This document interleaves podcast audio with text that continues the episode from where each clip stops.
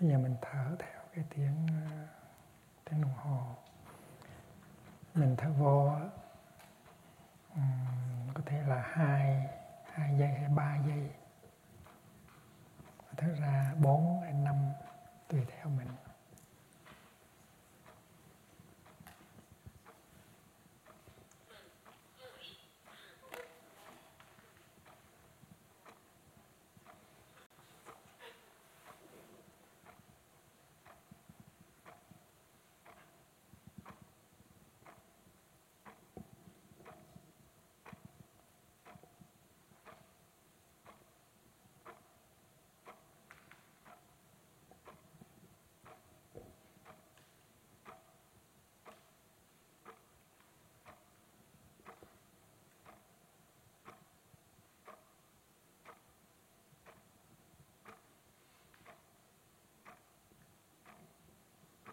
Hơi thở dài hơi thở vào. Thường thường là ngắn hơn là hơi thở ra. Vì vậy cho nên khi mà mình thở vào 3, 3 giây á, thì mình có thể thở ra 4 5 6 7 giây.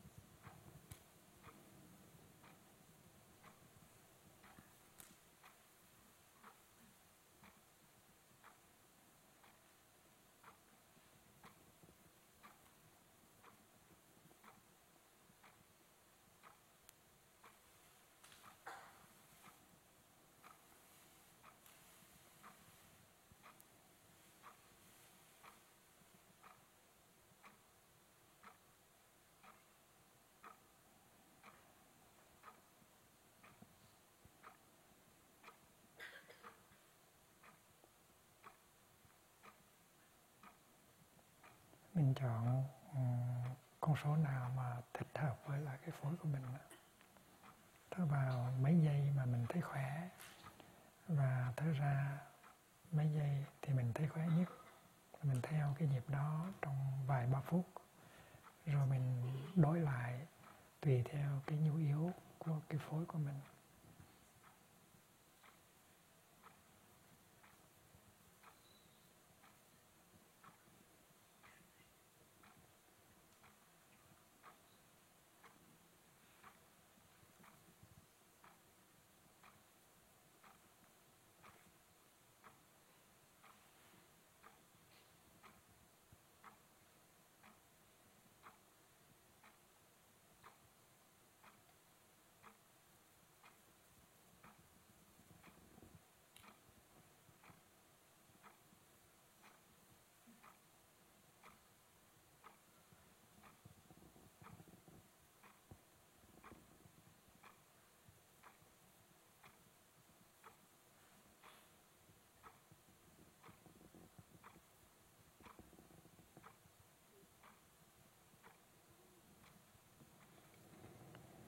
Và trong khi đếm như vậy thì tự động mình sẽ ngưng suy nghĩ.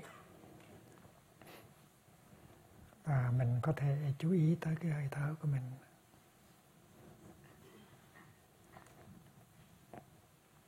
À, khi mà đi nằm ngủ quý vị có thể để cái đồng hồ gần rồi thở theo cái đồng hồ.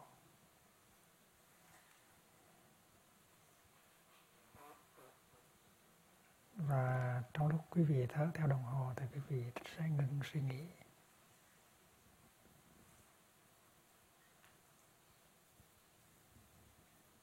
Ví dụ như mình thở một hai ba một hai ba bốn năm. Một hai ba một hai ba bốn năm.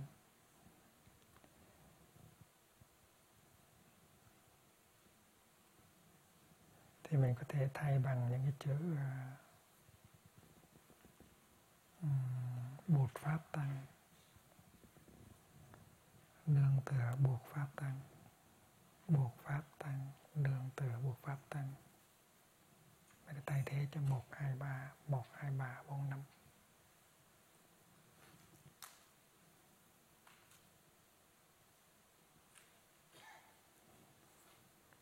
Và khi mình đi thiền hành thì mình có thể đếm bước chân của mình. Khi thở vào, mình có thể bước ba bước. Và khi thở ra, mình có thể bước năm bước hay là sáu bước.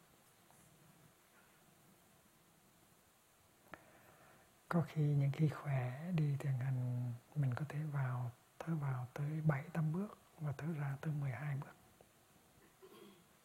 Nó tùy theo cái lúc và khi mình đi ừ, lên dốc á thì tự động cái số bước nó sẽ ít lại. Khi mình đi lên dốc thì thường thường là hai bước khi thở vào và ba bước khi thở ra. Mà nếu dốc lắm á, thì một bước thở vào một bước thở ra.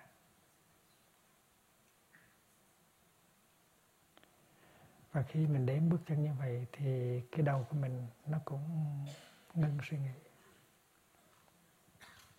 và khi mình ngưng suy nghĩ thì mình để ý tới cái bước chân và cái à, hơi thở nhiều hơn.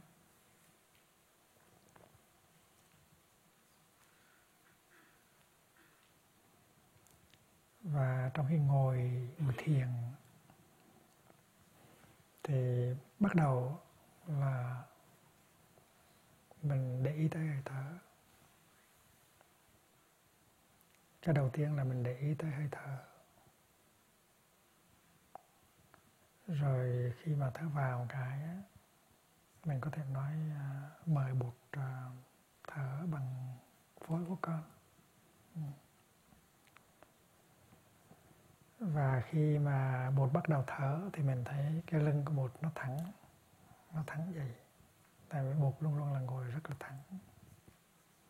Mời bột à, ngồi với cái lưng của con con không có ngồi với bằng cái lưng của bà ngoại con đang ngồi bằng lưng của bụt.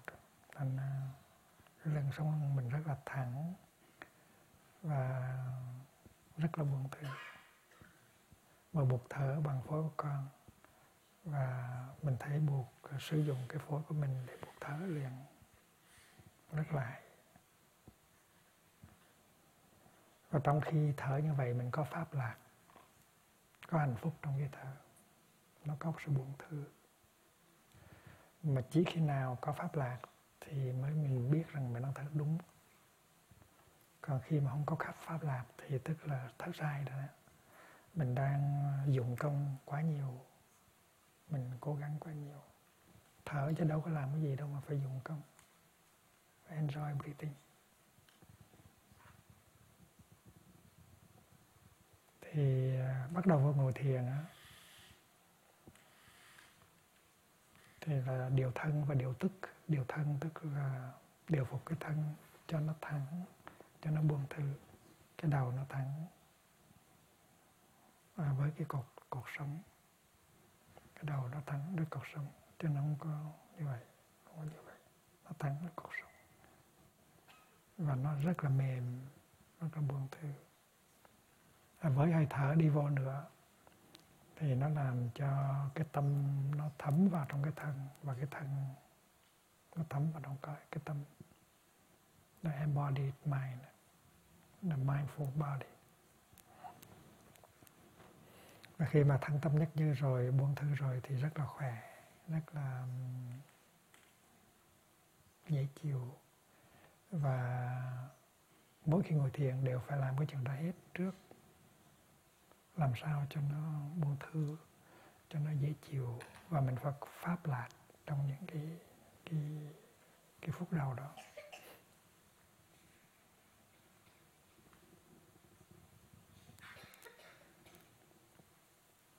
Và khi mình thở ra thì mình cảm thấy cái thân mình nó thư thái, relax. Và khi mình thở vô cũng vậy tuy là thở vô nhưng mà hai vai của mình nó vẫn buông thư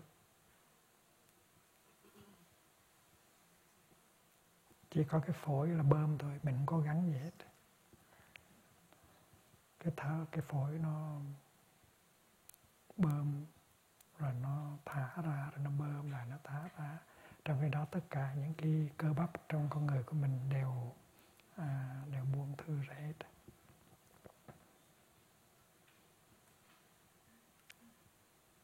Thành ra khi buông, khi thở ra, mình cảm thấy hai tay trên vai của mình toàn thân nó buông thư mà khi thở vào cũng buông thư được. Thở vào thì cứ để cho cái phổi thở, tất cả những cái bộ phận khác của cơ thể đều có thể buông thư được hết.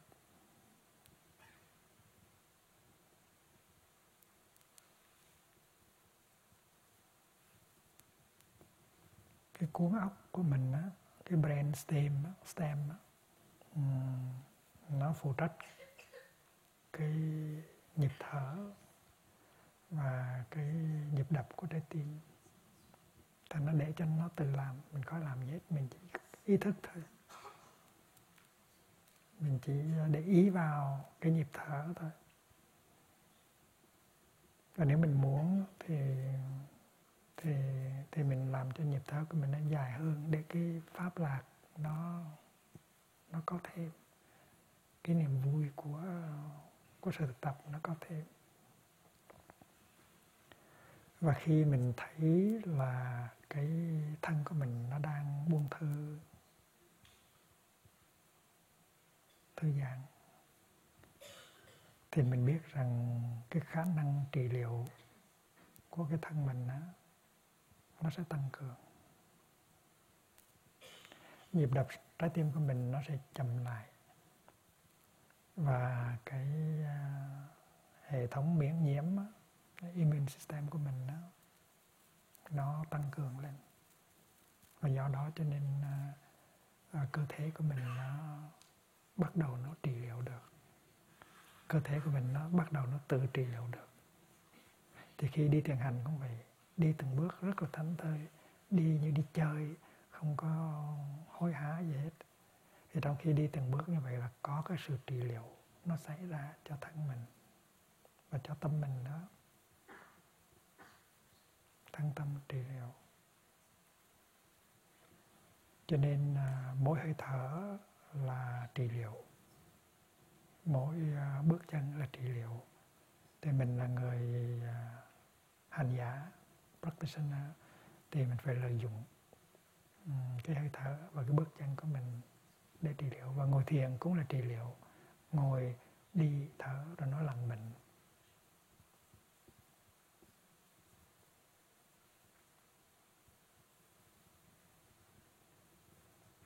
Thành ra khi mà từ tăng xá mà mình đi lên thiên đường á, thì đó là một cơ hội. Từ tăng xá từ cái cái cư xá của mình mà mình đi lên à, thiên đường hay đi vô nhà bếp thì đó là một cơ cơ hội bước nào cũng có thể bước thánh thơi như vậy hết.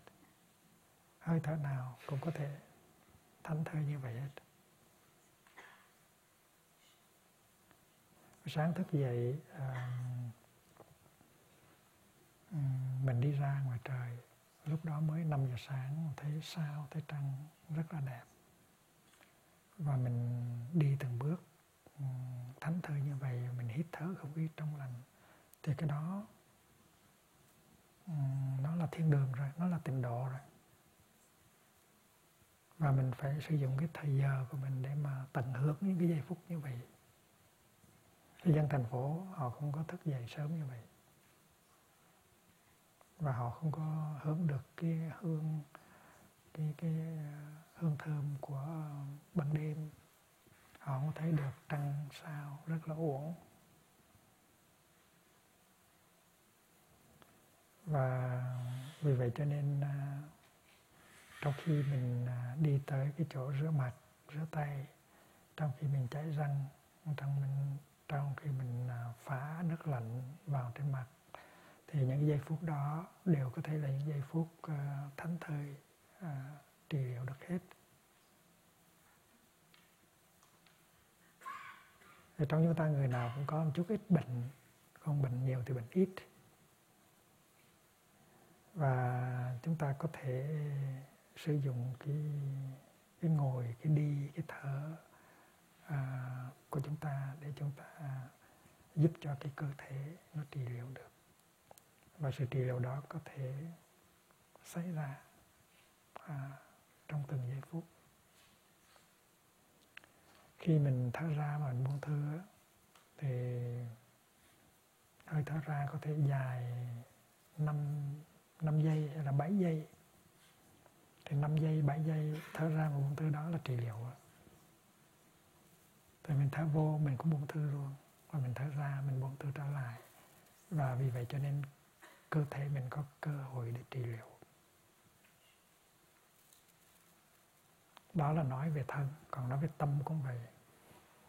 Khi mà tâm mình nó có những cái buồn phiền những cái lo lắng những cái bực bội thì hơi thở đó hơi thở có chánh niệm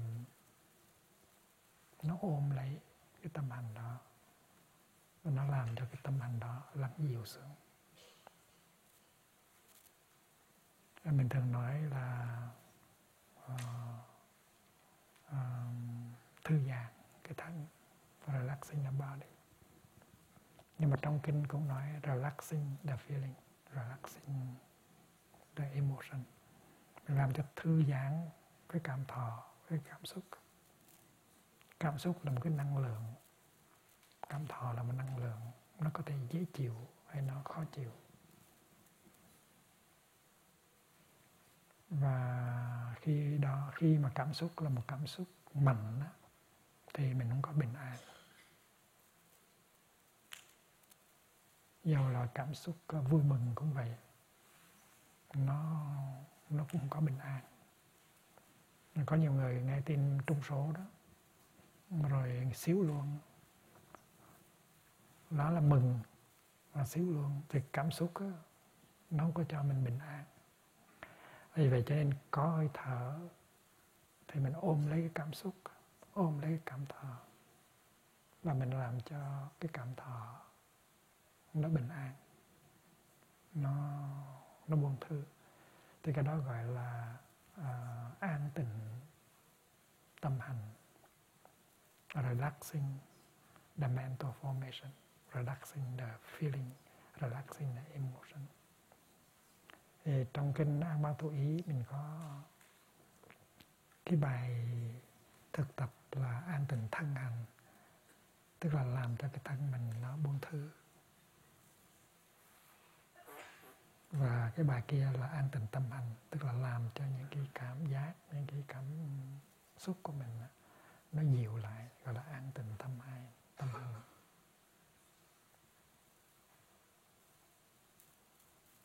khi mình giận khi mình buồn à, thì phải biết thở.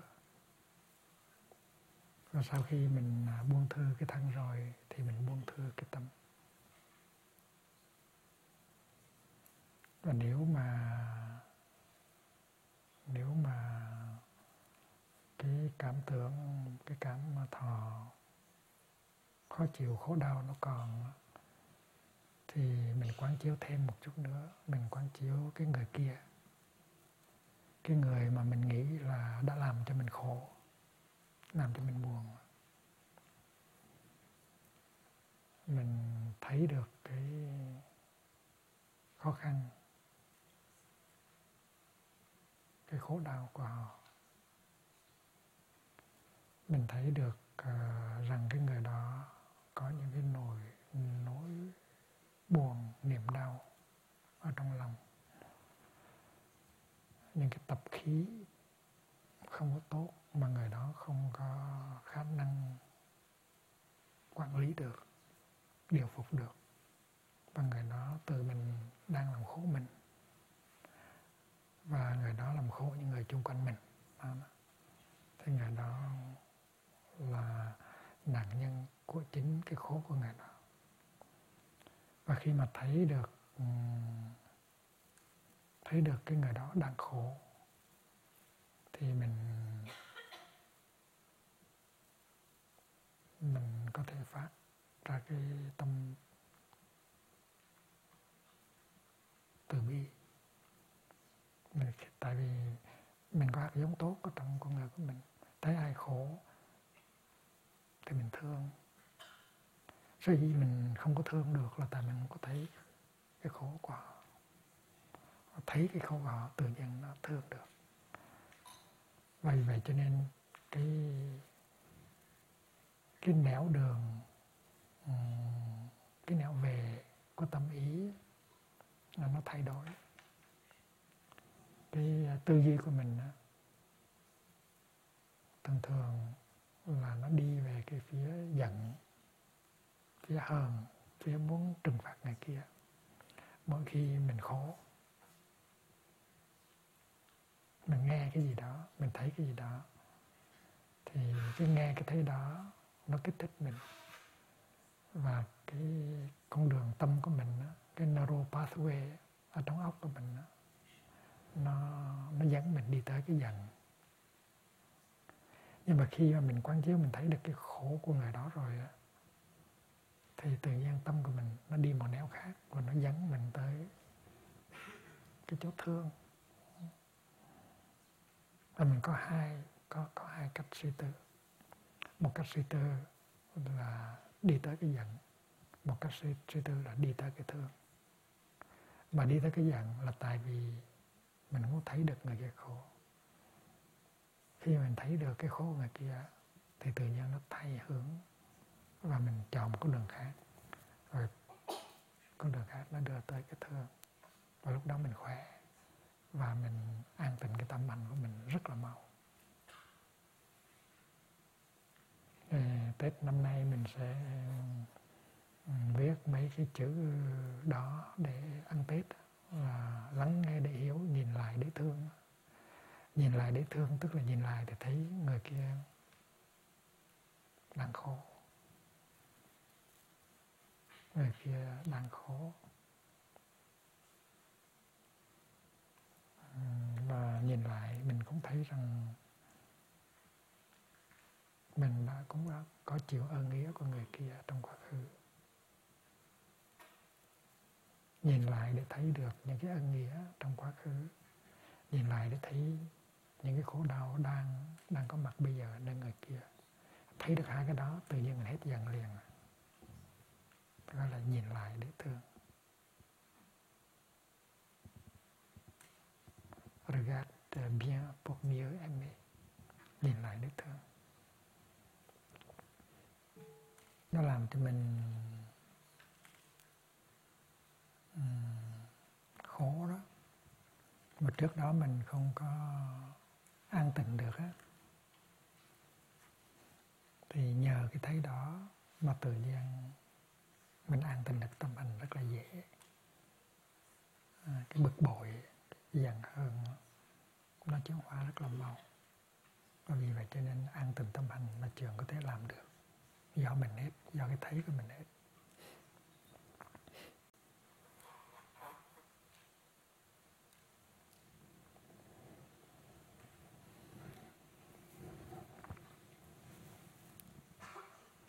Ở trong đạo bụt đó, có nói tới cái tiêu chuẩn là à, khổ khổ lạc khổ vui.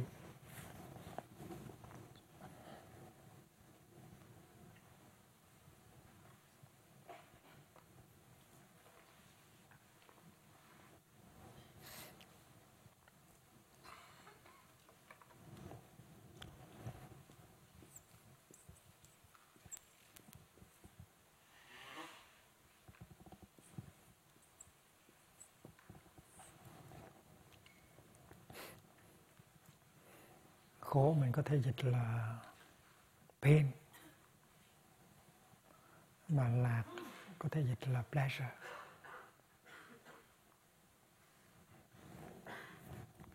Thì thông thường người nào cũng có khuynh hướng um,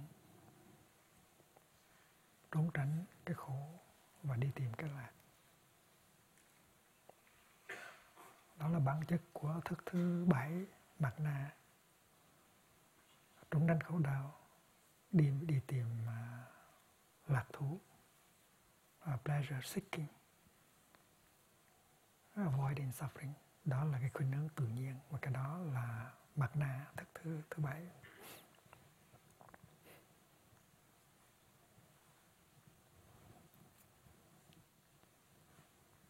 Và tiêu chuẩn khổ lạc là tiêu chuẩn của của à, có một số các nhà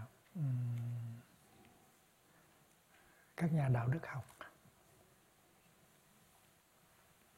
Nó có một trường phái đạo đức học tên là công lợi chủ nghĩa.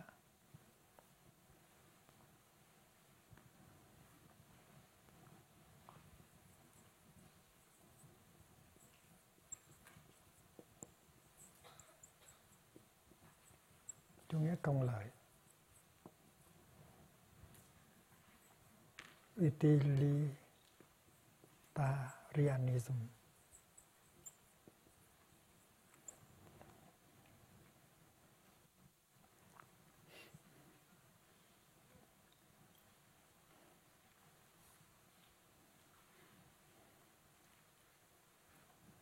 Và cái chủ trương của trường phái này á, là bất cứ một cái hành động nào một lời nói nào và một tư duy nào mà nó làm cho người ta bớt khổ nó đem người ta tới à, cái vui cái hạnh phúc đều gọi là là tránh. còn những cái đưa tới đau khổ à, làm mất an vui thì gọi là tà đó là tiêu chuẩn ờ, chánh tà của họ.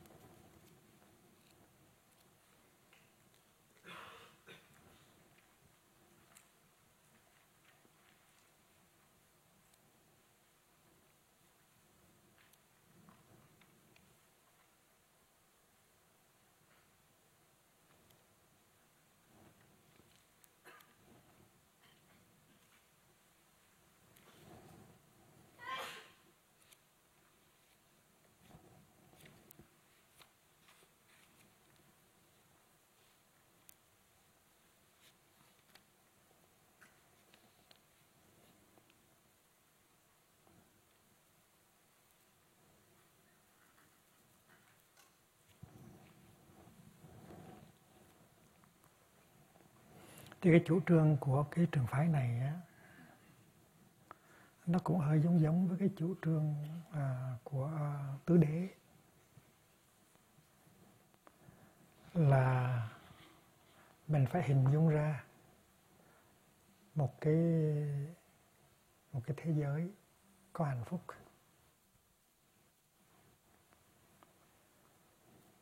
Ví dụ như là no ấm dân chủ à, hòa bình. Hạnh phúc. Nó giống như là cái sự thực thứ ba của tứ diệu đế. Rồi khi mà mình thấy mình muốn cái gì rồi tức là cái cái hạnh phúc cái hạnh phúc của chung của xã hội. Công lợi là như vậy. Công lợi tức là cái à, cái, cái, cái hạnh phúc à, công lợi hay là cống ích cũng được. Chủ nghĩa cống ích hay là công lợi? Là dịch chữ utilitarianism. Thì mình thì mình biết là mình phải làm cái gì phải nói cái gì cái này tức là cái action. Tức là cái hành động. Hành động này nó đưa tới hạnh phúc là happiness.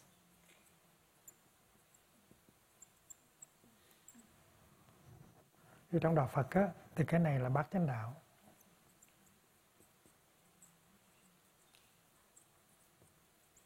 Thì bát chánh đạo nó đưa tới cái cái à, khổ diệt khổ diệt thì đây là cái điểm chung mà mình thấy giữa đạo buộc với là cái chủ nghĩa công lợi và cái định nghĩa của à,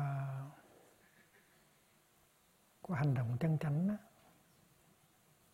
tức là chánh nghiệp hành động chân chánh hay là lời nói chân chánh.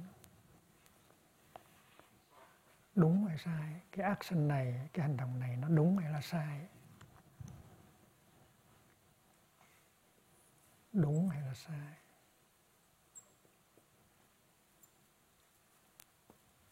Tốt hay là xấu?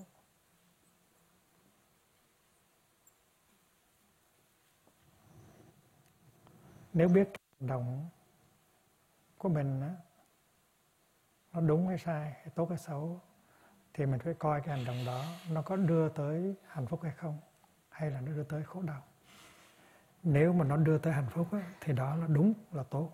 Nếu mà nó đưa tới khổ đau cái đó là sai là xấu. Đó là cái tiêu chuẩn của chủ nghĩa công lợi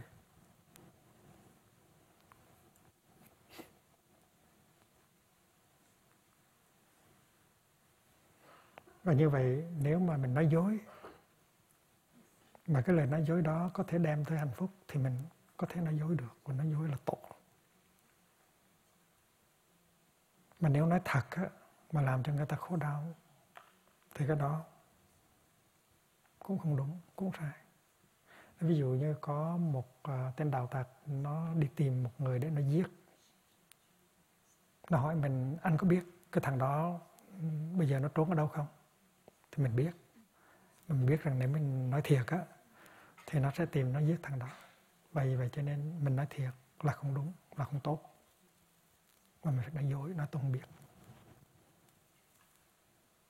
Vì vậy cho nên nói dối là tốt hay là không tốt đó, nó còn tùy theo cái trường hợp.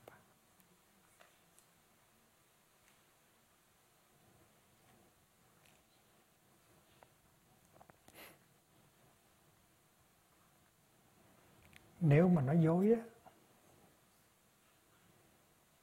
mà nó đưa tới cái hạnh phúc và sự an ninh cho người ta thì nó là tốt. Mình nếu mình nói thật á, mà làm cho người kia bị chết đau khổ thì nó vẫn là xấu như thường. Thì đó là cái cái chủ trương của của à, công lợi chủ nghĩa. Tức là mình mình cái quan trọng là cái thành quả. Tức là cái cứu cảnh đó, nó biện minh cho cái phương tiện. The end justifies the means. Thì đó là cái cái cái tính chất của của công lợi chủ nghĩa.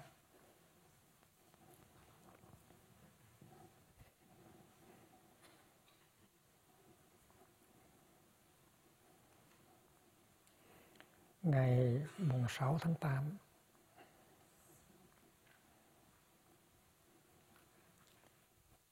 ngày mùng 6 tháng 8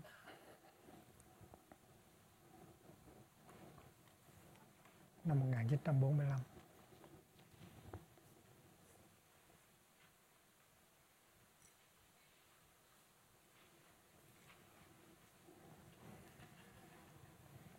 Ngày mùng 6 tháng 8 năm 1945 là cái ngày mà Mỹ thả cái bom nguyên tử đầu tiên ở trên thành phố Hiroshima.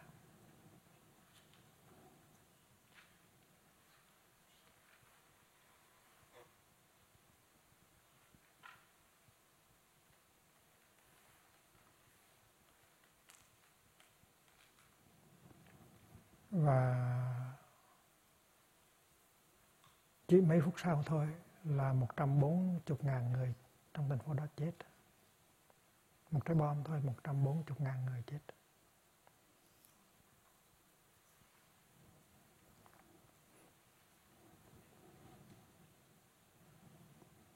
Và cái trái bom đó nó đặt vấn đề rất là nhiều từ cái năm 45 cho đến bây giờ là bỏ trái bom, bỏ bỏ trái bom nguyên tử như vậy là đúng hay là sai? Thì có những người nói là đúng, là tại vì tuy 140 ngàn người chết nhưng mà chấm dứt được chiến tranh. Nếu mà chiến tranh kéo dài có thể là người chết nhiều hơn nữa. Có những người khác nói có thể dùng những phương khác phương tiện khác hơn là bó bom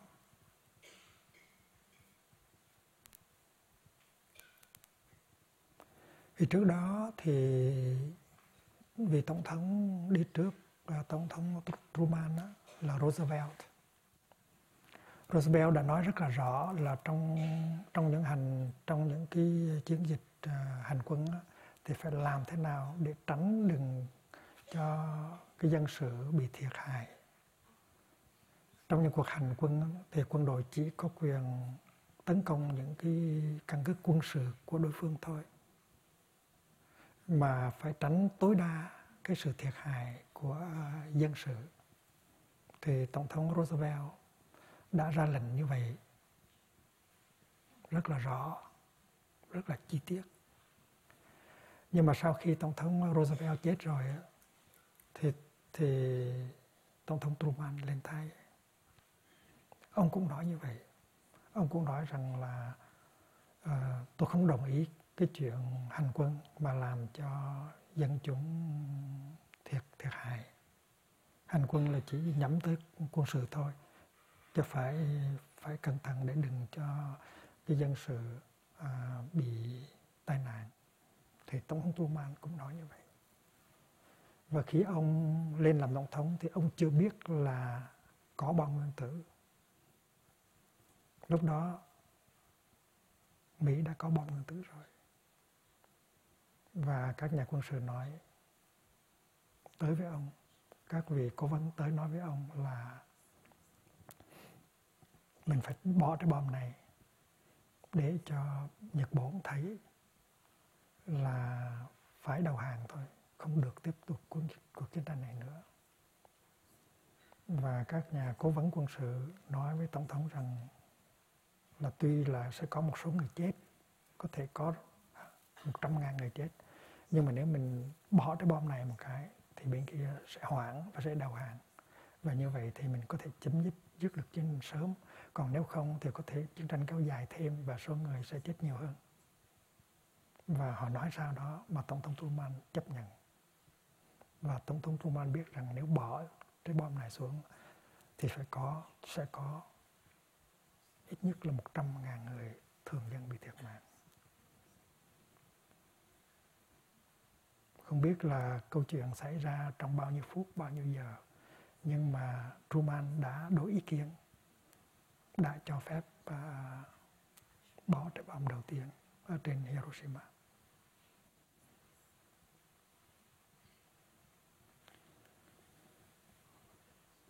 Lúc đó quân đội đồng minh đã đổ bộ lên đã, trước trước đó thì quân đội đồng minh đã đổ bộ lên Normandy bên Pháp. Và trận đánh rất là rất là ác liệt và người chết cũng khá đông. Người chết cũng khá nhiều về cả hai phe.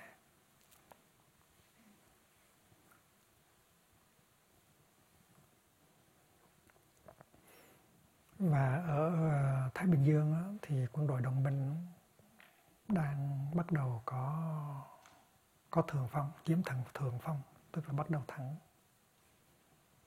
nhưng mà người ta không biết rằng chiến tranh sẽ kéo dài bao lâu. Và vì vậy cho nên các nhà quân sự uh, Mỹ uh, đề nghị với tổng thống Truman là nên bỏ bom nguyên tử để cho bên kia hoãn mà phải đầu hàng sớm. Và các vị nói sao khéo quá khiến cho tổng thống Truman chấp nhận.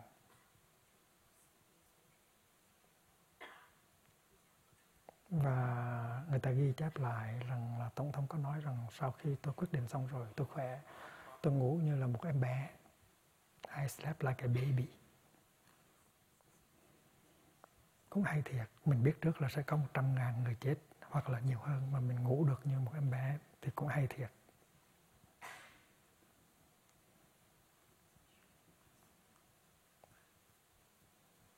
Nhưng ba ngày sau, hai ngày sau đó Nhật vẫn chưa đầu hàng. Mà 140 người 140 ngàn người chết ngay sau đó lập tức sau đó. Và quý vị biết những cái phóng xạ nguyên tử nó tiếp tục nó làm cho hàng ngàn hàng chục ngàn người khác tiếp tục chết trong những năm sắp tới. À, tôi có vào thăm trong cái tôi có vào thăm cái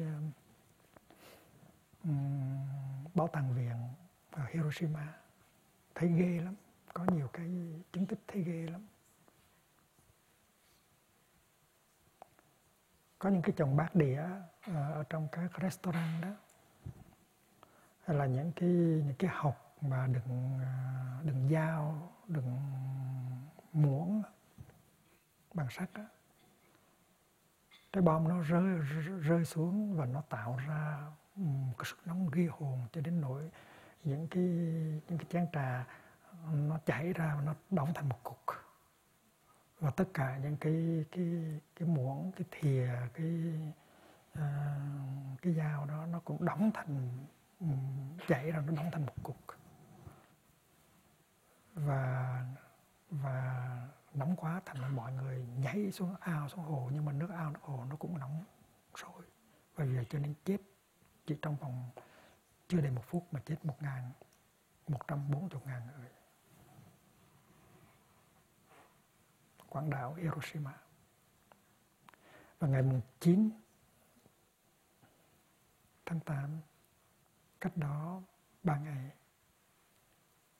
4 ngày, à, bỏ Mỹ bỏ thông thêm một trái bom nguyên tử nữa ở Nagasaki, tức là Trường Kỳ. Thành phố này nhỏ hơn và trái bom thứ hai này giết lập tức 70.000 người thường dân chết.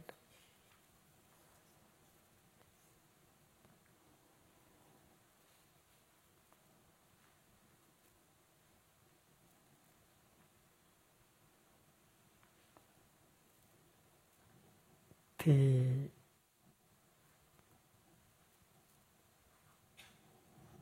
đây là một vấn đề rất là lớn.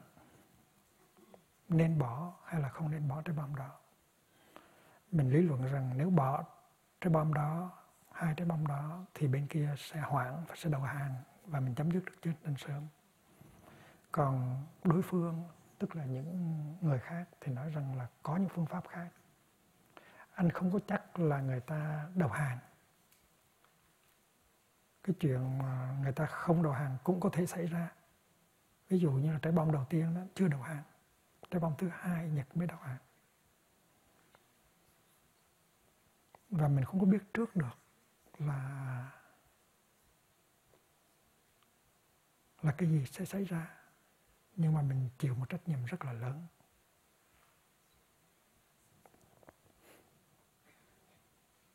Và cái hành động này hành động bỏ bom là đúng hay là sai? Là tốt hay là xấu? Là tại mình không có biết trước được.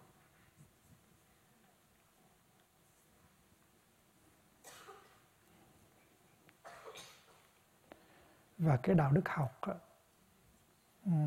cái nền đạo đức học mà tìm ra những cái tiêu chuẩn, những cái quy phạm để có thể biết rằng cái hành động đó là đúng hay là không đúng đó, thì gọi là đạo đức học à, tiêu chuẩn.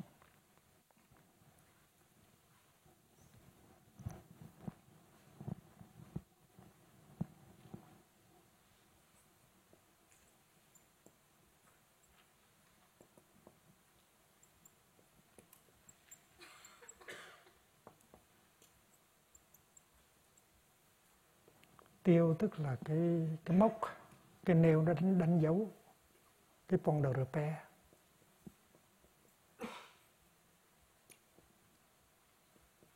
tiêu chuẩn. Chuẩn là cái thước cái thước để đo. Nó là cái mốc nó là cái thước nó là sợi dây để đo để biết rằng cái hành động này là đúng hay là sai là tốt hay là xấu gọi là đạo đức học tiêu chuẩn gọi là normative và ethics.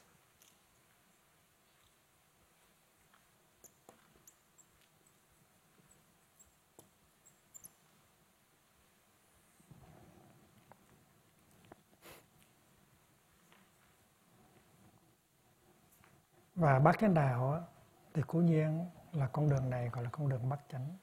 Nhưng mà thế nào gọi là chánh?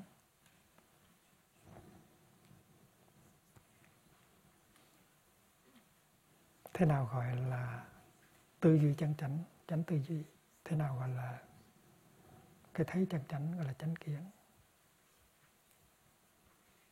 Và ta phải hỏi chánh nghĩa là gì? Cái gì nó làm cho cái tư duy mình á, gọi là tránh tư duy. Ai không thích tránh tư duy nhưng mà tránh tư duy là sao? Cái thấy nào là cái thấy đúng và chánh kiến? Ai không muốn là có chánh kiến nhưng mà cái thấy nào gọi là cái thấy đúng thì phải nêu ra cho rõ. Vì vậy cho nên trong nền đạo đức học Phật giáo chánh kiến là cái thấy tương tức. Cái thấy bất nhị. Cái thấy vô thường. Cái thấy vô ngã. Cái thấy vượt tất cả các thấy, các các các các cái thấy khác. Tức là phá chấp. Tức là vượt thắng tất cả các các cái thấy.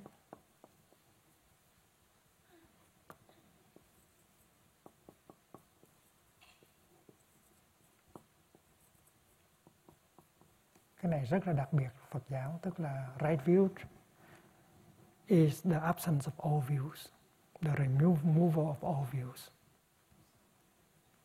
Đó là cái định nghĩa chánh kiến, right view là cao nhất còn những định nghĩa này nó tương đối thôi. Khi mà thấy được cái tính duyên sinh, tức là right view, khi mà thấy được tương tức là right view, khi mà có cái nhìn không có kỳ thị, thì là đúng gọi là, cái đó gọi là chánh kiến.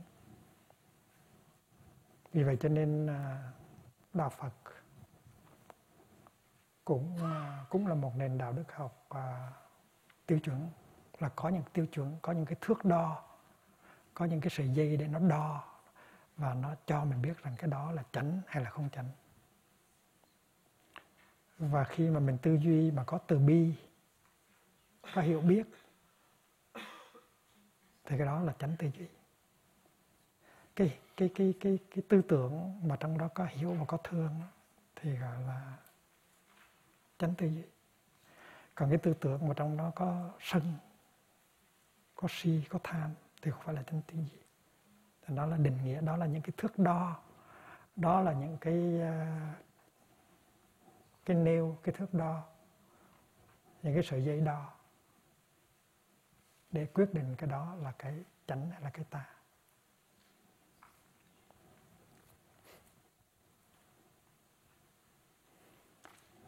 thì cái chủ thuyết gọi là công là chủ nghĩa là nói là trên này là cái hòa bình chấm dứt chiến tranh. Và cái hành động này bỏ bom á, là để đi tới hòa bình chấm dứt chiến tranh. Đó là những người họ định nghĩa họ lấy cái tiêu chuẩn đó họ cũng cũng làm theo cái cái đường hướng này.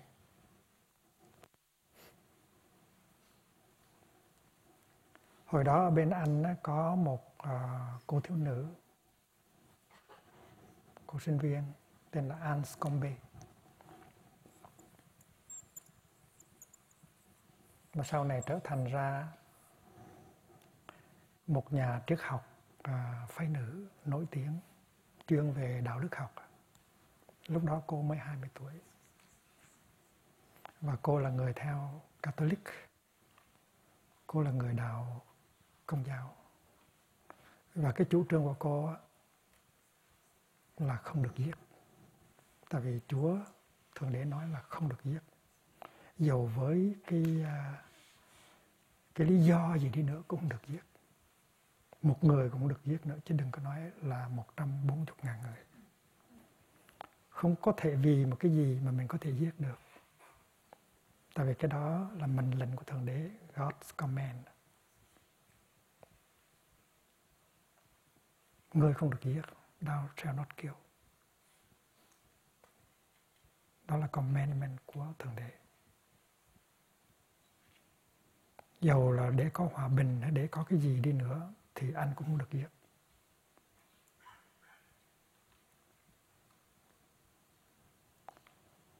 Cũng như nhà triết học Kant ở bên Đức ông nói rằng cái nguyên tắc đạo đức là không có thể nó không có thể di chuyển được. Nếu nói dối là phi đạo đức thì nói dối để cứu người cũng phi đạo đức như thường.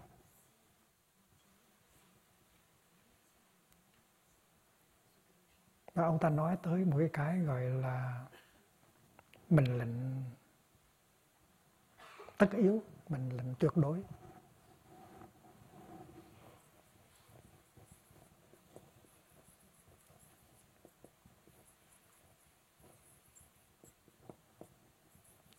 Hay là mình lệnh à, tất yếu?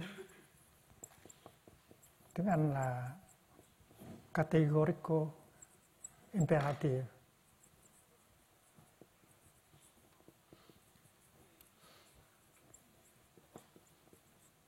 Nói sự thật là một cái mệnh lệnh tuyệt đối. Và khi anh nói sự thật thì anh cũng muốn tất cả mọi người khác đều phải nói sự thật hết. Cái đó mới đúng là đạo đức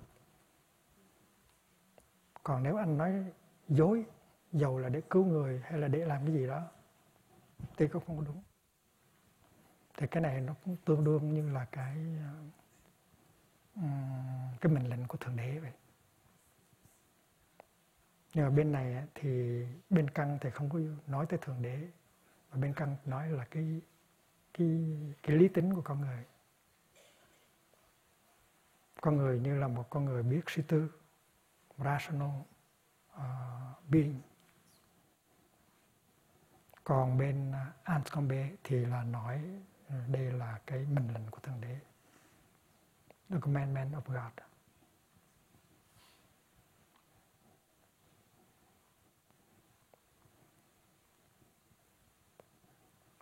Còn bên phía uh, công lợi chủ nghĩa thì nó du di hơn nhiều là nói nó dối cũng được, giết người cũng được, miễn là nó làm bớt khổ đau, nó đưa tới hạnh phúc.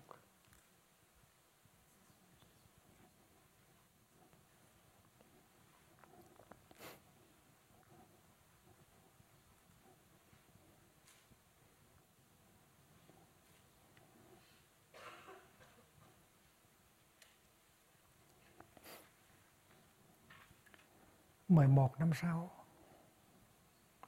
tổng thống Truman qua bên Anh. Và được trường đại học à, Oxford tặng bằng danh dự, tiến sĩ danh dự. Thì anh con cô thiếu nữ này đã trở thành một nhà, một giáo sư rồi. Và đang giảng dạy về đạo đức học. Rất là trung thành với là cái đạo đức học của cơ đốc giáo. Và bà ta nói rằng có những cái mà mình không có thể nào làm được, dù có gì xảy ra đi nữa.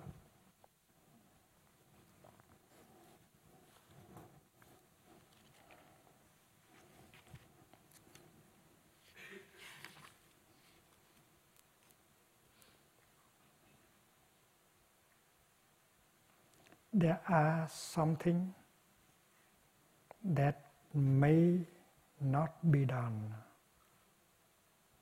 no matter what. There are something that cannot be done, no matter what. Tức có những cái mình không có thể nào làm được dầu có gì đi nữa thì không có thể làm được. Ví dụ như là mình muốn cứu thế giới mà mình bắt buộc phải luộc một em bé. Bỏ một em bé vào trong nước sôi để luộc cho em bé chết để cứu thế giới thì cũng không làm được. Đó là như vậy đó. Và có người nói là nhà triết học này cứng quá, cũng như là ông căng cứng quá. Không có không có mềm, không có nhu nhuyễn.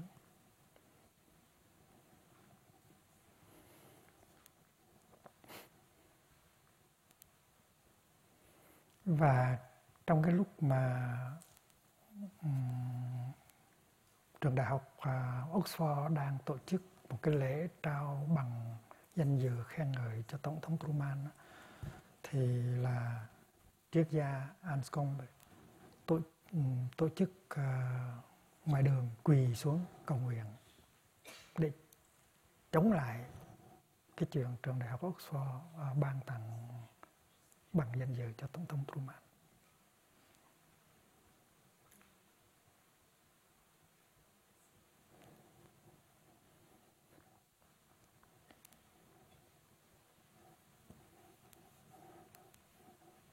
quán chiếu nhiều lần về cái vụ này, cái vụ trái bom nguyên tử và tôi thấy rằng bỏ trái bom nguyên tử trên thành phố Hiroshima với Nagasaki nó không phải chỉ là vấn đề chấm dứt chiến tranh mà thôi. Tôi thấy rằng nước Mỹ cũng muốn thử cái bom đó. Tuy là đã có thử rồi nhưng mà không phải là thử ờ, ở trên một thành phố. Và có thể là khi mà trái bom nó nổ ra thì người ta biết rằng nước Mỹ là một nước vô địch. Không có nước nào có cái vũ khí đó, vũ khí đó và cái uy tín cũng như cái quyền năng của nước Mỹ nó được tăng tiến. Và vì vậy cho nên bỏ cái bom xuống đó không phải chỉ là để cho Nhật đầu hàng, mà để cho người ta thấy nước Mỹ là một super power một cái một cái một cái một cái nước siêu cường, một nước siêu cường. Và địa vị của nước Mỹ tự nhiên nổi bật lên coi là vô địch trên thế giới thành ra đứng về phương diện quân sự là một chuyện mà đứng về phương diện chính trị là một chuyện khác. Thành phải, phải nhìn cho kỹ để mà thấy rõ ràng trong cái tâm lý mà nó đưa tới cái quyết định bỏ cái bom đó xuống không hẳn chỉ là để có hòa bình để chấm dứt chiến tranh mà trong đó nó có những cái yếu tố khác. Đây là những vấn đề đạo đức học rất là lớn mà mình phải quan chiếu mới được.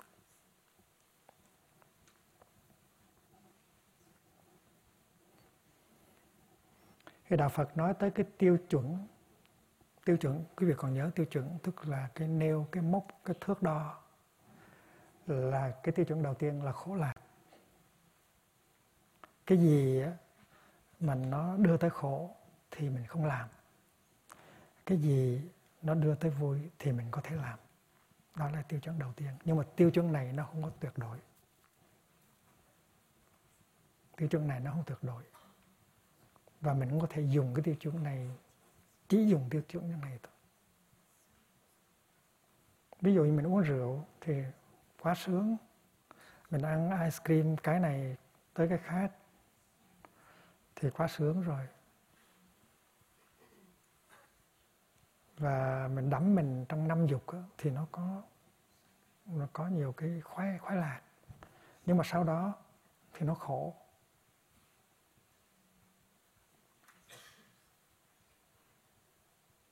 Sau đó thì nó khổ.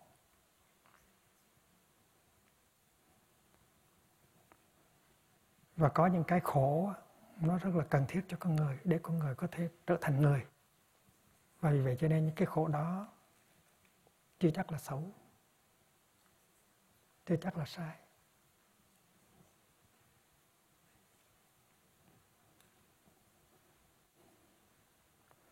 Có một lần có một à, thí sinh, ngày xưa có một thí sinh mới có 16 tuổi mà làm bài hay quá đi.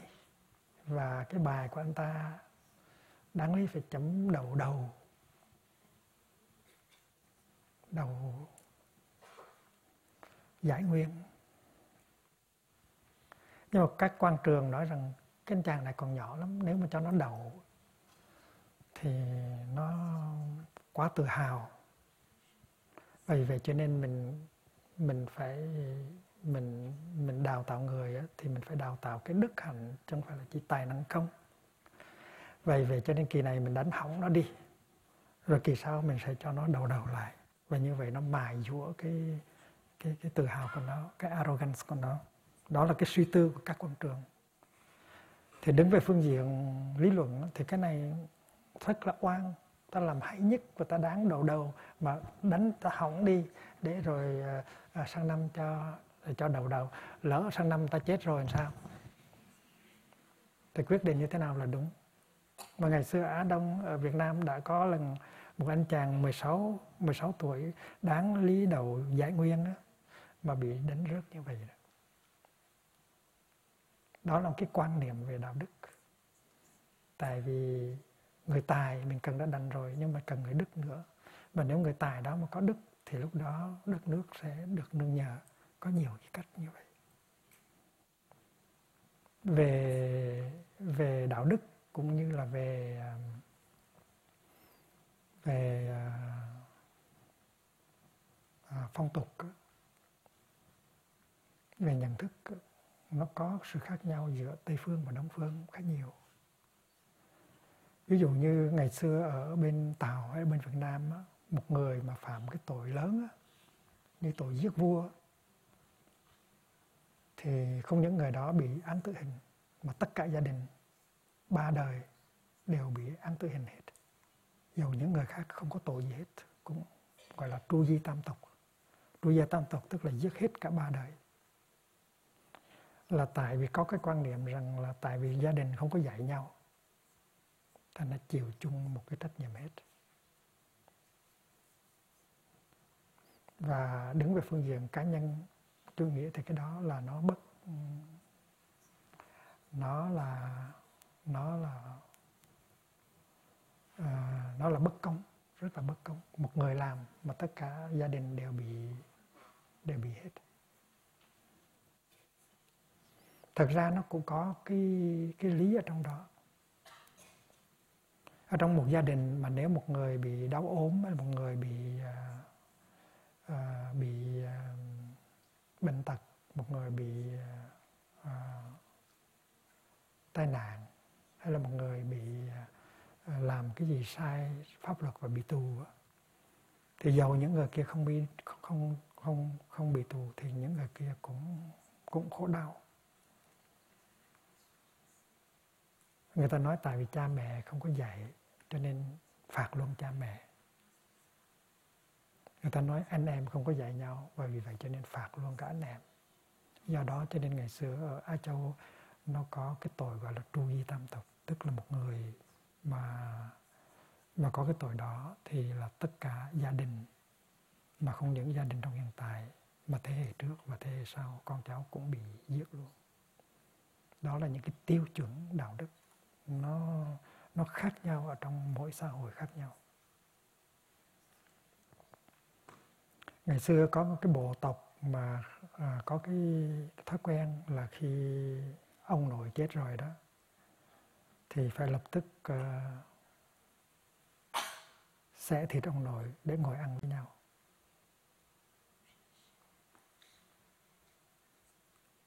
Và họ nghĩ như vậy tức là ông nội sẽ tiếp tục sống ở trong mình và đó là có hiếu. Vì vậy cho nên ông nội bà nội mà à, ông ngoại bà ngoại mà chết rồi thì là mình mình mình có thể à, ăn thịt ông nội và bà bà ngoại. Và nếu không á, nếu không ăn thịt ông nội và bà ngoại khi ông nội bà ngoại chết thì là nó phi đạo đức và phải ăn thôi nhưng mà đối với những giống nhân khác thì cái đó là giảm hạn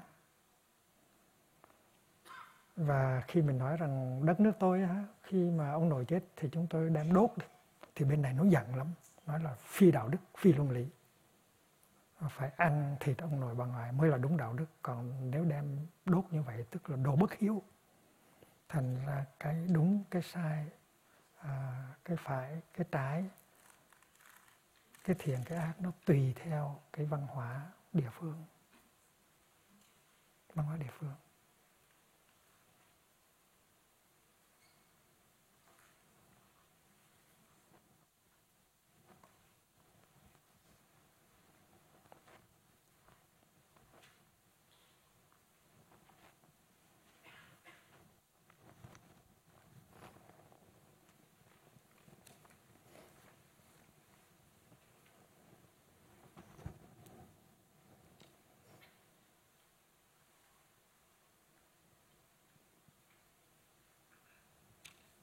Năm 2000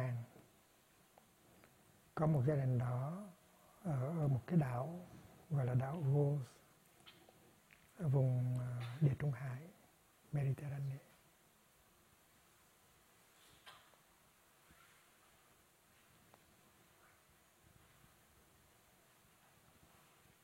Đi qua nhà thương Manchester ở bên Anh để sinh đẻ.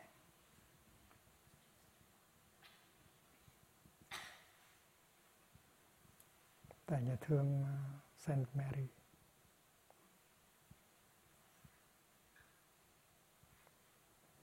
Và cái phụ nữ đó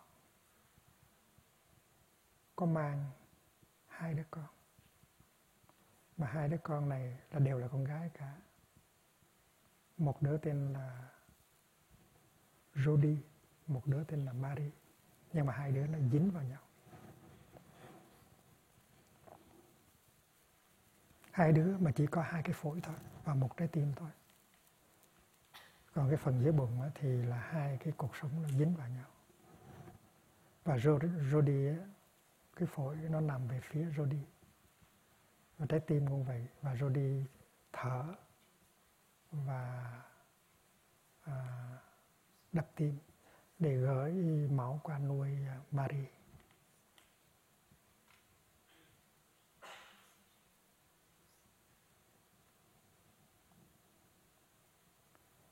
Thì khi mà hai cháu nó sanh ra thì các bác sĩ biết rằng là chỉ sau uh, vài tuần sau là cả hai đứa đều sẽ chết. Và các bác sĩ nghĩ rằng là có thể cứu ít nhất là được một đứa nếu mà đem giải phẫu tức là nếu mà đem giải phẫu thì cứu được một đứa còn một một đứa thì không cứu được. Còn nếu không giải phẫu thì cả hai đứa đều chết. Đều đều sẽ chết.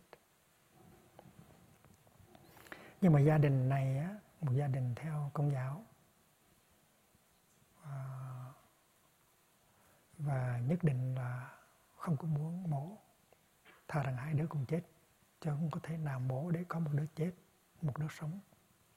Là quan niệm của bố mẹ là như vậy. Nhưng các bác sĩ nói vô lý. Không có để, có lý mà mình cứu được một đứa mà không cứu mà mình để cho hai đứa chết. Cho nên các bác sĩ trong nhà thương mới đưa vụ này ra tòa và xin phép tòa cho họ có quyền mổ để cứu được một đứa. Và tòa đã chấp nhận. Và tuần sau thì mấy ngày sau thì họ mổ và họ cứu được uh, Rudy.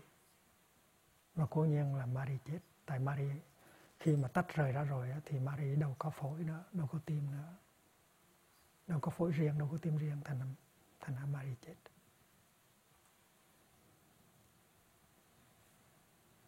Thì các bác sĩ thì theo một cái tiêu chuẩn đạo đức khác nói rằng tuy rằng um, Marie chết nhưng mà ít nhất mình cứu được uh, Còn bên phía bố mẹ thì nói là thượng đế an bài như thế nào thì mình chịu. Nếu hai đứa hai đứa chết là cái đó cũng do ý muốn của thượng đế thì mình phải để y nguyên. Mình không có quyền giết một đứa để cứu một đứa.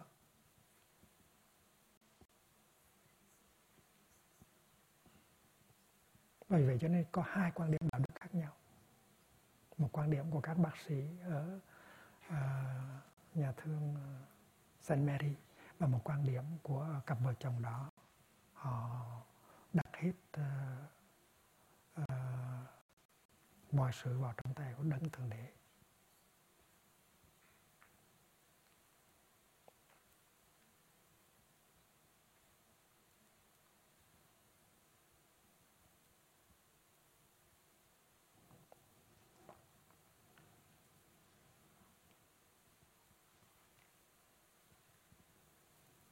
có cái chuyện em bé Tere, Teresa cũng vậy. Em bé Teresa sinh ở Florida năm 1998 và khi mà làm scanning thì thấy rằng Teresa không có óc không có não bộ. Và khi một đứa như vậy thì nó sẽ chết. Nếu không có chết ở trong thai thì đến khi sinh ra là nó chết. Mà nếu nó không có chết khi mà sinh ra thì là vài ngày sau là chết.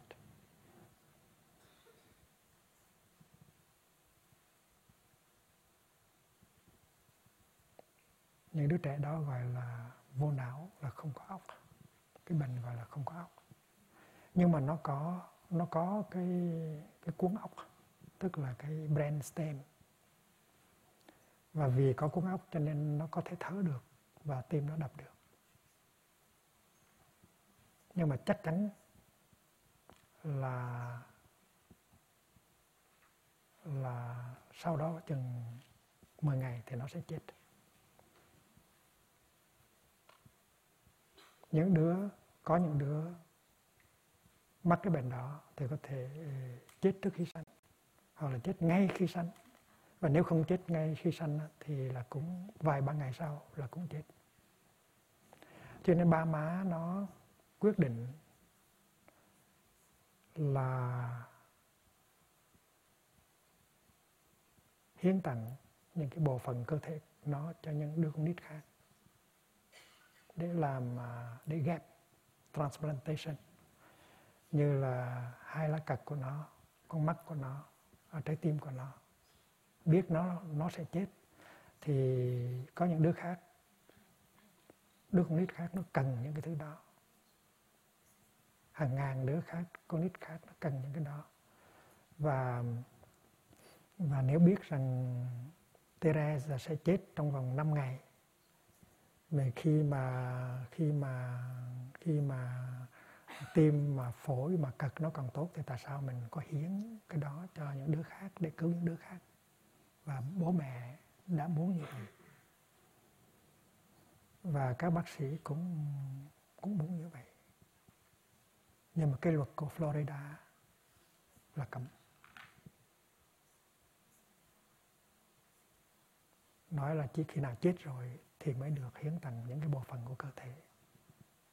Chứ còn khi mà người ta đang còn sống thì không thể nào giết người ta để mà lấy những cái bộ phận cơ thể đó ra hiến tặng được. Luật của Florida là như vậy.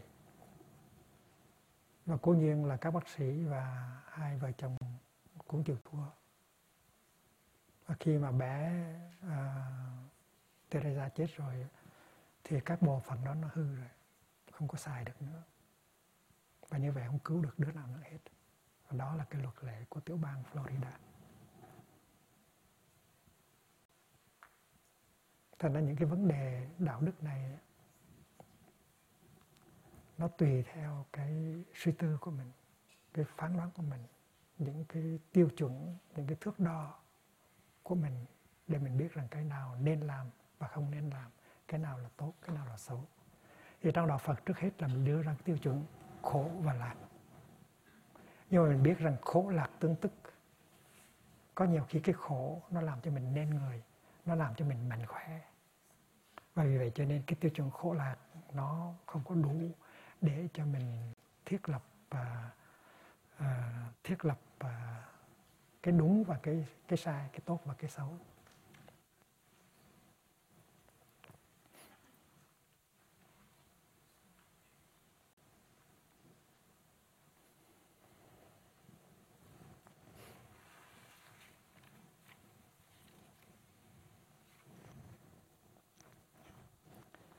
Tiếp theo cái khổ khổ lạc thì có cái tiêu chuẩn lợi hại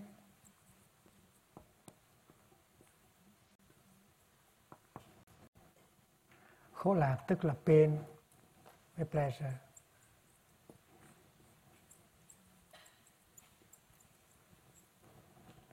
Và theo tiêu, tiêu chuẩn à, khổ lạc thì những cái gì đưa tới cái đau là không nên là xấu là sai.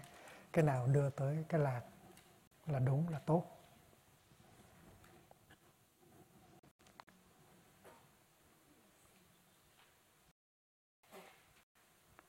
Và cái tiêu chuẩn thứ hai là lợi hại.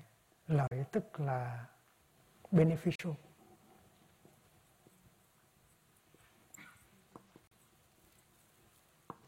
Còn hại tức là unbeneficial.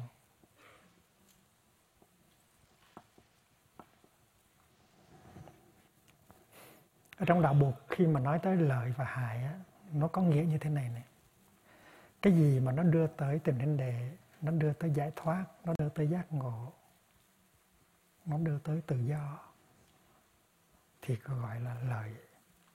Còn cái gì mà nó đưa tới uh, vướng mắc nó đưa tới uh, um, buồn rầu nó đưa tới uh, thất vọng thì gọi gọi là hại. Nó không có nó nó làm hại cho cái cái cái giải thoát của mình, con đường giải thoát của mình gọi là hại. Beneficial, với anh beneficial. Và mình thấy rõ ràng là có những cái mình phải chịu đựng, nhưng mà nó đem lại lợi lạc. Mà có những cái, có những cái khổ mà mình phải đi qua mà mình có lợi lạc mà có những cái đau khổ mà nếu mình thừa hưởng của nó thì là mình sẽ có hại. Vì vậy cho nên cái tiêu chuẩn thứ hai là lời hại nó tới nó bổ túc cho cái tiêu chuẩn khổ vui.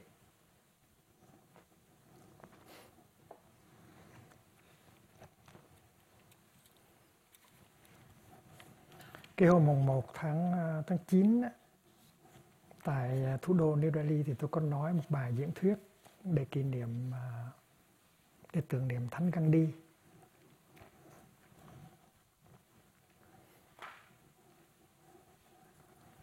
Và tôi có trích một câu rất hay của à, của Thánh Gandhi.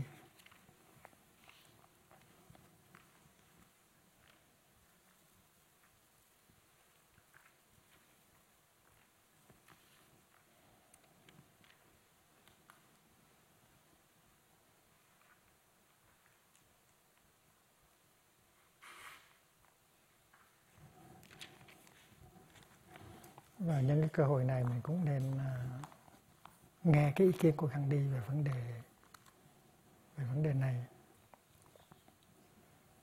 Tổ tiên của chúng ta đã học được cái bài học tri túc.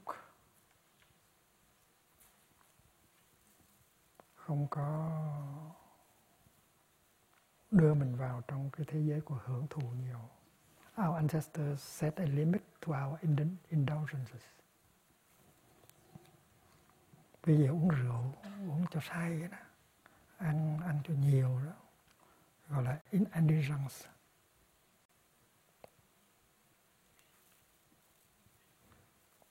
và ngược lại là trí túc, tức là mình biết đủ. Our ancestors set a limit to our indulgences they saw that happiness was largely a mental condition. Và các vị tổ tiên của chúng ta biết rằng hạnh phúc và khổ đau hay là khổ đau, đó là vấn đề tâm của mình mà thôi. A man is necessary is not necessarily happy because he is rich or unhappy because he is poor. Người ta không hẳn là giàu mới có hạnh phúc. Không hẳn là khổ đau, phải khổ đau khi mình nghèo cái giàu cái nghèo không có quyết định được cái hạnh phúc của mình chính là cái tâm của mình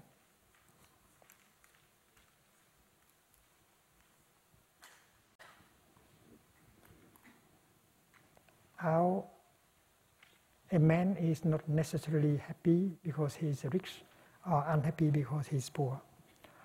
Observing all this, our ancestors dissuaded us from luxuries and pleasures. Và khi mà thấy như vậy thì tổ tiên của chúng ta khuyên chúng ta nên đừng sống xa xí, xa xỉ quá và đi vào trong những cái khoái lạc nhiều quá. bởi vì vậy cho nên cái câu này nó có nghĩa là cái mà anh nói lạc đó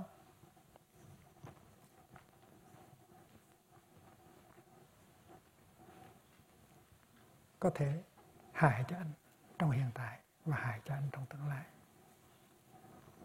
Anh có những điều kiện tiêu thụ.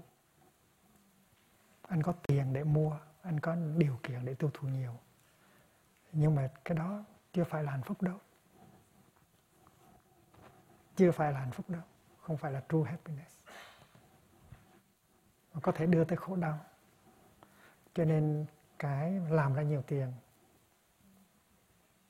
để tiêu xài để đi vào những cái thú vui của dục dục lạc đó.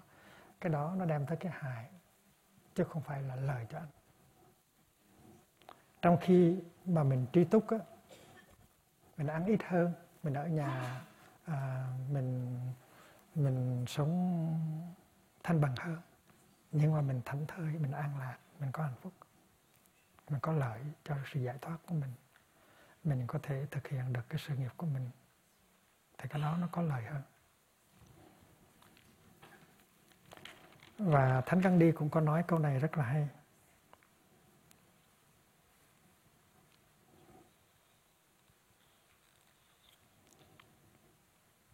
cái tâm của mình nó giống như là một con chim bất an. The mind is a restless bird. The more it gets, the more it wants, and still remains unsatisfied. Có bao nhiêu cũng có đủ. Muốn bao nhiêu cũng có đủ. Không bao giờ thỏa mãn hết. The mind is a restless bird. The more it gets, the more it wants,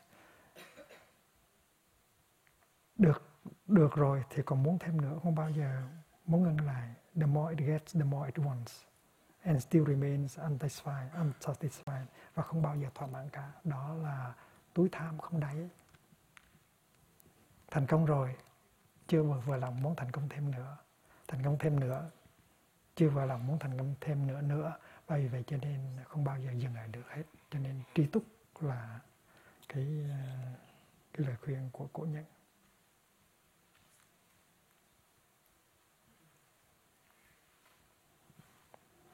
Và vì vậy cho nên cái lợi lợi đây không hẳn là, không phải là lợi nhuận đâu. Cái lợi này tức là nó nó đưa tới cái sự thảnh thơi, nó đưa tới cái hạnh phúc chân thật, nó đưa tới cái sự giải thoát. Conducive to liberation, conducive to peace, conducive to true happiness, gọi là lợi vậy vậy cho nên cái à, cái tiêu chuẩn khổ lạc này không có đủ để cho mình thiết lập nền tảng của đạo đức. Mình phải thêm cái tiêu chuẩn lợi hại là cái hành động đó, nó có lợi cho mình sau này hay không? Nó có lợi cho sự thảnh thơi, cho sự giải thoát, cho tình vấn đề sau này không? Nếu không thì cái đó là sai, cái đó là tà cái đó là ác.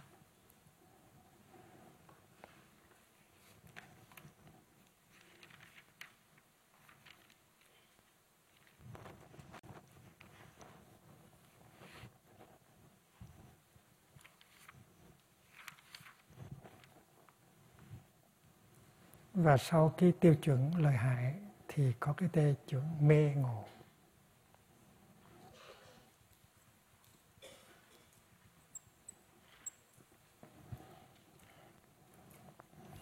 Mê tức là delusion. Còn ngộ tức là awakening.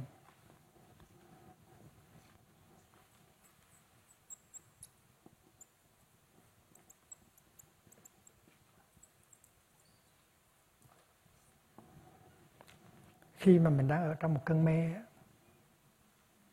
thì những quyết định của mình nó không có sáng suốt. Một mai qua cơn mê rồi thì mình mới thấy rõ. Còn bây giờ mình đang ở trong cơn mê, người ta nói mình không có nghe. Người ta nói đúng sự thật mình không có nghe. Và vì vậy cho nên phải hỏi cái câu hỏi là mình đang ở trong cơn mê hay là không ở trong cơn mê? Và thế nào gọi là cơn mê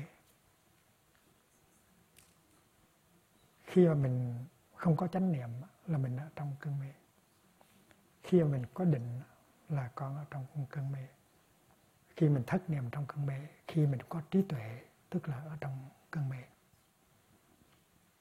và khi mình có niệm định tuệ, tức là mình đang thức tỉnh.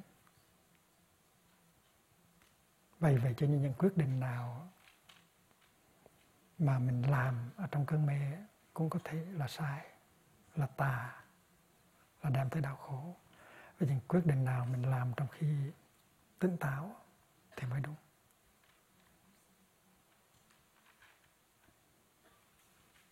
Vì vậy cho nên khi mình ký một cái ký một cái giấy tờ gì đó khi mình say rượu là nguy lắm. Tan gia, tan gia bài sản và khi, vì vậy cho nên khi mình muốn làm chúc thư để lại cho con cháu thì lúc đó mình phải rất là tỉnh. Và cái vị luật sư chứng minh rằng cái vị này đang tỉnh táo, đang suy nghĩ rất là tỉnh táo và ký trước mặt tôi cái chúc thư này thì mới được. Chứ còn nếu mà cho ông uống rượu rất là nhiều rồi bảo ông ký dùng cái này, ông ký thì đâu có đâu có giá trị gì và vì vậy cho nên một cái hành động mà nó đúng, nó tốt, nó chân là phải ờ, những cái quyết định nào cũng phải nằm ở trong cái trình trạng trạng mê và ngộ. Và đây là tiêu chuẩn của đạo Phật.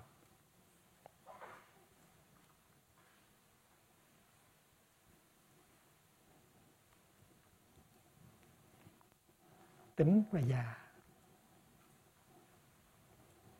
Đây là thuộc về giới luật.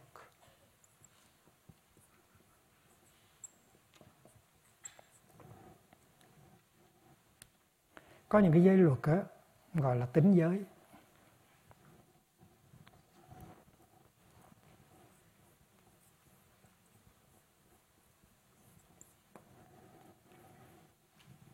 Và mình phạm vào cái tức là đau khổ liền tội lỗi liền, sai liền. Bây giờ giết người giết người thì nó đem tới đau khổ liền cho mình và cho người khác. Không giết người là một tính giới. Còn già, nó có nghĩa là già nó có nghĩa là ngăn chặn ngăn chặn kịp thời.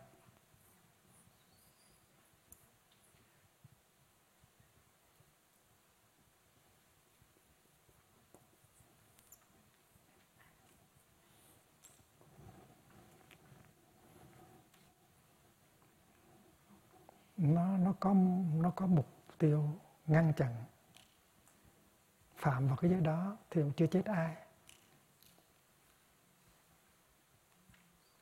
Nhưng mà nhưng mà cái giới đó nó giúp để cho mình đừng có đi vào phạm vào những cái giới à, nó đưa tới khổ đau. Cái này gọi là à, curative này là preventive.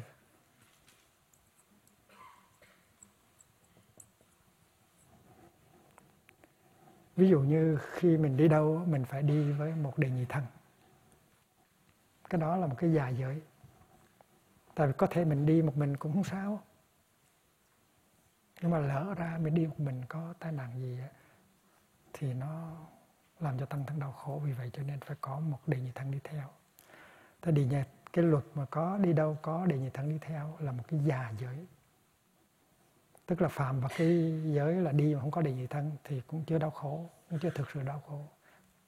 Nhưng mà người ta phòng ngừa trước và có đề nhị thân đi theo thì thế nào nó cũng chắc ăn hơn.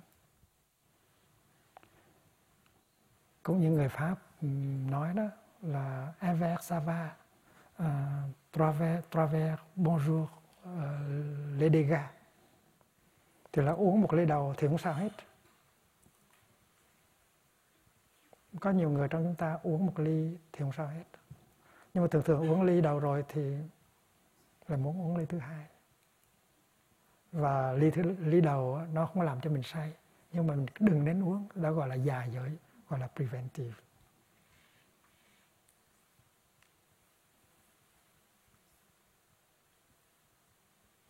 Ví dụ như là có một bà bên anh nói rằng là đã bao nhiêu năm nay?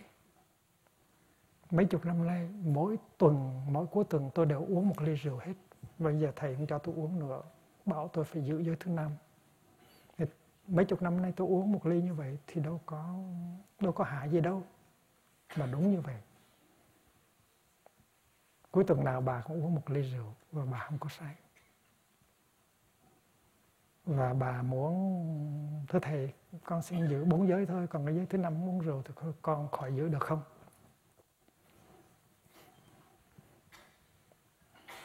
Và cố nhiên là mình có quyền muốn giữ bao nhiêu giới thì giữ. Nhưng mà tôi nói với bà như thế này này. Bà thì rượu mỗi cuối tuần không có hại gì hết đó là con cũng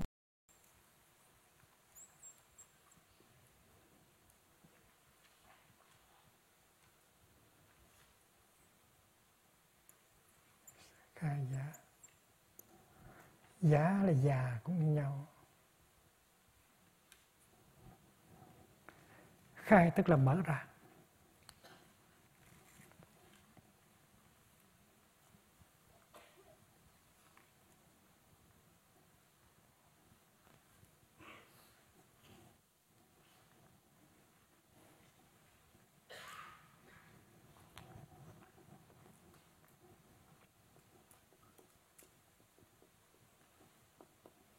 Khai tức là mở ra.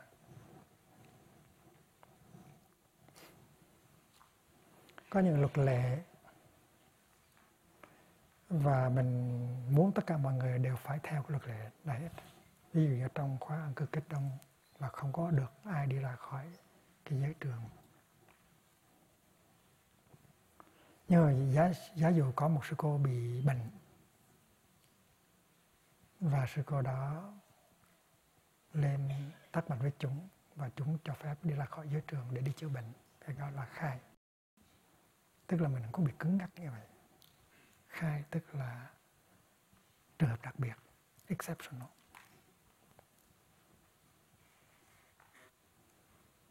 Và vì vậy cho nên một vị bồ tát lâu lâu có thể nói dối được để cứu người. Mà nếu cần phải, nếu mình vị cảnh sát. Thì nếu cần phải giam người kia lại, còng tay người kia lại, thì mình vẫn có thể làm như thường. Và với với điều kiện là mình làm bằng cái tình thương. Làm bằng tình thương.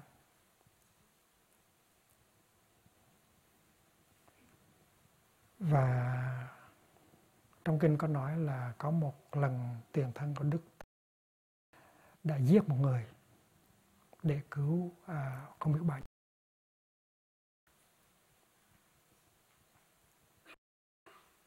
mà chỉ giết một người thôi chứ không phải giết 140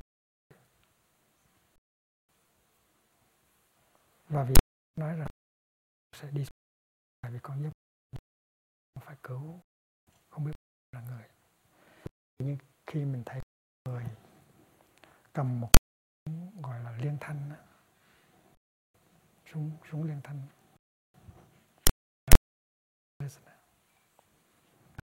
bắn. Thì nếu mình là một vị, vị cảnh sát mình muốn cho nhiều người không có chết thì mình có thể bắn người đó. Bắn ở nơi chân hay nơi tay hay bất cứ một chỗ nào để cho người để người đó không có sử dụng được ờ, cái súng đó nữa.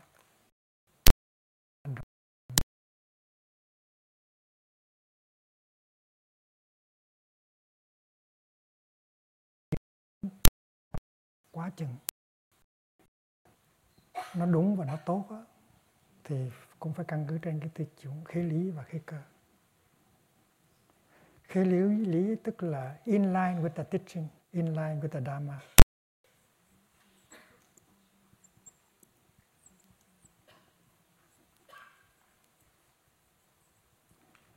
Nhưng mà đồng thời cũng phải là phù hợp với cái tâm trạng, với cái hoàn cảnh của cái xã hội đó, gọi là appropriateness.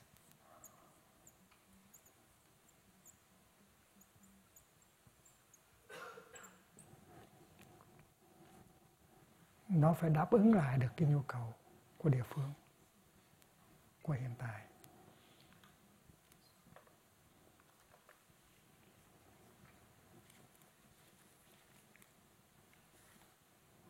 Và đây là những cái tiêu chuẩn căn bản ừ, có thể làm nền tảng cho cái nền đạo đức Phật giáo.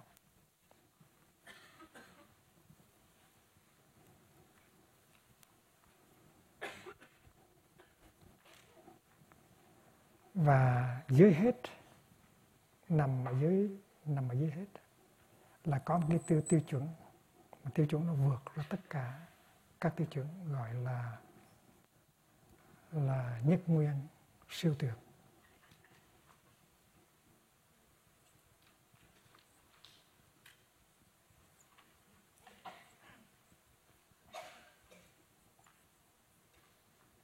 siêu tuyệt nhất nguyên. Nó là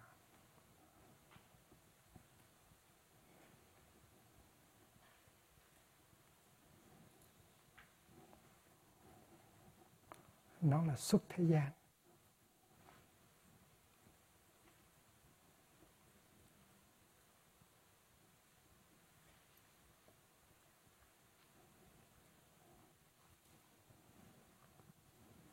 Xuất thế gian tiếng phạn là lokotara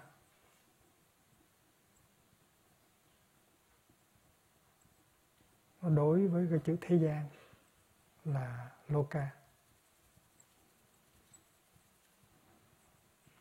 Okay. tất cả những cái tiêu chuẩn này là đứng về phương diện tương đối mà nói và khi mà vượt thoát thế gian mà tới cái xuất thế gian, bản chất của niết bàn, của pháp thân, thì tất cả những tiêu chuẩn đó không có thể áp dụng được nữa trong cái thực tại nhiệm màu, reality in itself thì không có không có thiện không có ác không có đúng không có sai. Không có bên này không có bên kia không có trên không có dưới không, không có trật tự. Cái đó là cái xuất thế gian cái niết bàn cái pháp thân. Pháp thân không có thể nói là thanh tịnh hay là ô nhiễm niết bàn cũng vậy không thể nói là thanh tịnh hay ô nhiễm. Không thể nói là chánh hay là tà. Tất cả những cái ý niệm về chánh về tà về uh, chân và về ngụy right and wrong good evil tất cả những cái đó là thuộc về thế gian. Khi mà lên tới cái vị trí xuất thế gian rồi thì không còn có những ý niệm chánh tà đúng sai nữa. Vì vậy cho nên à, nước bàn nó không phải là đúng, là sai. Nước bàn nó không phải là chánh, là tà, là tốt, là xấu, vượt thoát hết rồi. There is no more right and wrong, good and evil.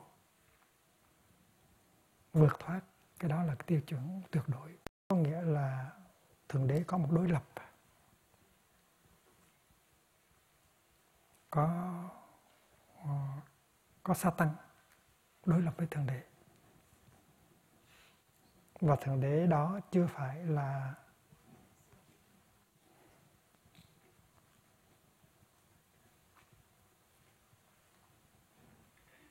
thượng đế đó vẫn còn nằm trong cái giới hạn của sự à, của sự đúng sai có của sự chân ngụy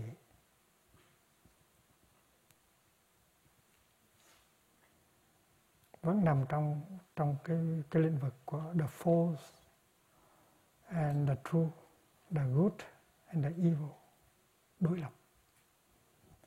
Nhưng mà có những thần học họ đã đi lên được cái cái cái à, cái lĩnh vực của xuất thế gian và các nhà thần học đó, trong đó có những cái nhà mystic, họ đã thấy thượng đế bằng con mắt của xuất thế gian và thượng đế ở đây không không có không có còn được diễn tả như là cái lành nó trái với cái dữ, cái tốt, nó trái với cái xấu nữa thì những người đó là những người đạt tới cái cái tương đương với trong đạo Phật, gọi là niết bàn, gọi là pháp thân, gọi là chân như, vượt thoát tất cả mọi cái quan niệm về khổ lạc, lợi hại, mê ngộ, tính già lý và cớ.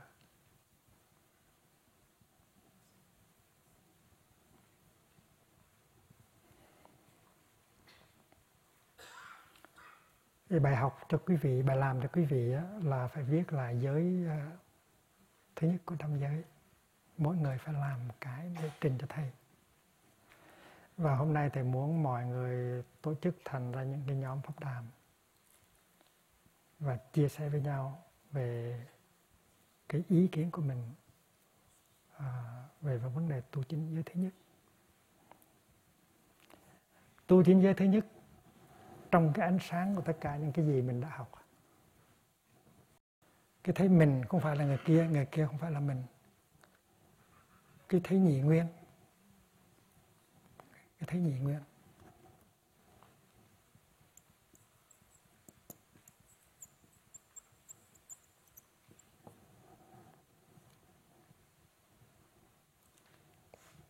Cái thấy phá chấp cái thấy thiếu phá chấp tức là chấp chấp ngã.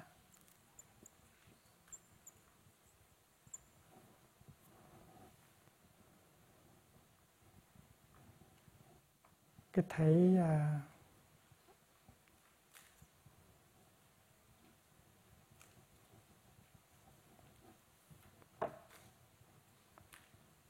chấp thủ.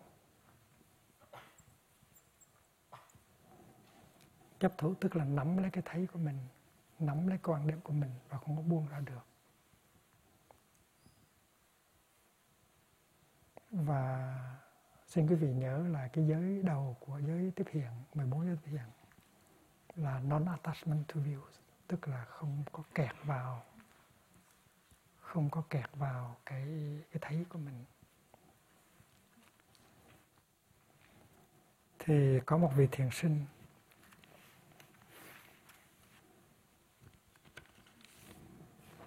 đã đề nghị viết câu này vào trong cái giới thứ nhất là we are committed not to fight for kill or die for our own view for our view or impose them on others. Là chúng con nguyện không có giết hại và không có chết không có không có gây chiến tranh không có giết hại và không chết vì cái uh, cái tư kiến của mình và tìm cách uh, áp đặt cái tư kiến đó lên trên mọi người. We are committed not to fight for kill or die for our views or impose them on others. Thì cái này nó nằm ở trong giới tiếp hiện và bằng tiếng Anh. Thì cái này nó rất là quan trọng là tại vì hiện bây giờ đây à, chiến tranh khủng bố là do người ta giữ một cái thấy một cái kiến thức một cái giáo điều ờ, một cái dogma một cái một cái ý thức hệ. Và họ tin đó là sự thật. Còn những người khác là theo tà hết. Và vì vậy cho nên họ đã giết họ đã uh, muốn áp đặt cái thấy của họ lên trên những người khác. Và cái thấy à, nhị nguyên à, cái sự cái sự mắc kẹt vào cái cái ý kiến riêng của mình. Cái tà kiến đó, nó đưa tới cái sự kỳ thị. Nó đưa tới cái sự sợ hãi, đưa tới sự hận thù, đưa sự tham vọng. Và những cái này, nó đưa tới cái sự giết chóc. Và vì vậy cho nên cái giới thứ năm phải viết ra như thế nào để thấy rõ ràng giới thứ năm đang đối phó với là cái tình trạng hiện thời của thế giới. Tại vì cái bạo động ở trong trên thế giới bây giờ nó lên rất là cao. Chúng ta thấy có chiến tranh chúng ta thấy có à, à, có bạo động chúng ta thấy có à, khủng bố. Và ngày nào cũng có cũng có xảy ra những cái đau khổ đó. Và vì vậy cho nên làm thế nào khi mà mình viết ra cái cái giới thứ nhất này người ta thấy rõ ràng đây là câu trả lời cho cái tình trạng hiện thời đối với cái bạo động. Và ngày hôm nay nếu đại chúng pháp đàm á, thì hãy tổ chức pháp đàm như thế nào để mỗi người có thể có cái cơ hội uh, trình bày cái, cái, cái, cái ý kiến của mình về cái giới thứ năm. Thì có thể là xin uh, quý vị um, tổ chức pháp đàm như thế nào mỗi người có được mỗi nhóm có cái giới thứ nhất trong năm giới hoặc bằng tiếng Anh hoặc là bằng uh, tiếng Việt hoặc là bằng tiếng Pháp. Rồi căn cứ trên cái bằng cũ đó mình sẽ thêm vào những cái câu những cái chữ uh, mà mình mình thấy cần thiết để làm cho cái giới này nó có cách um, um, uh, khí hợp với cái thời đại của mình.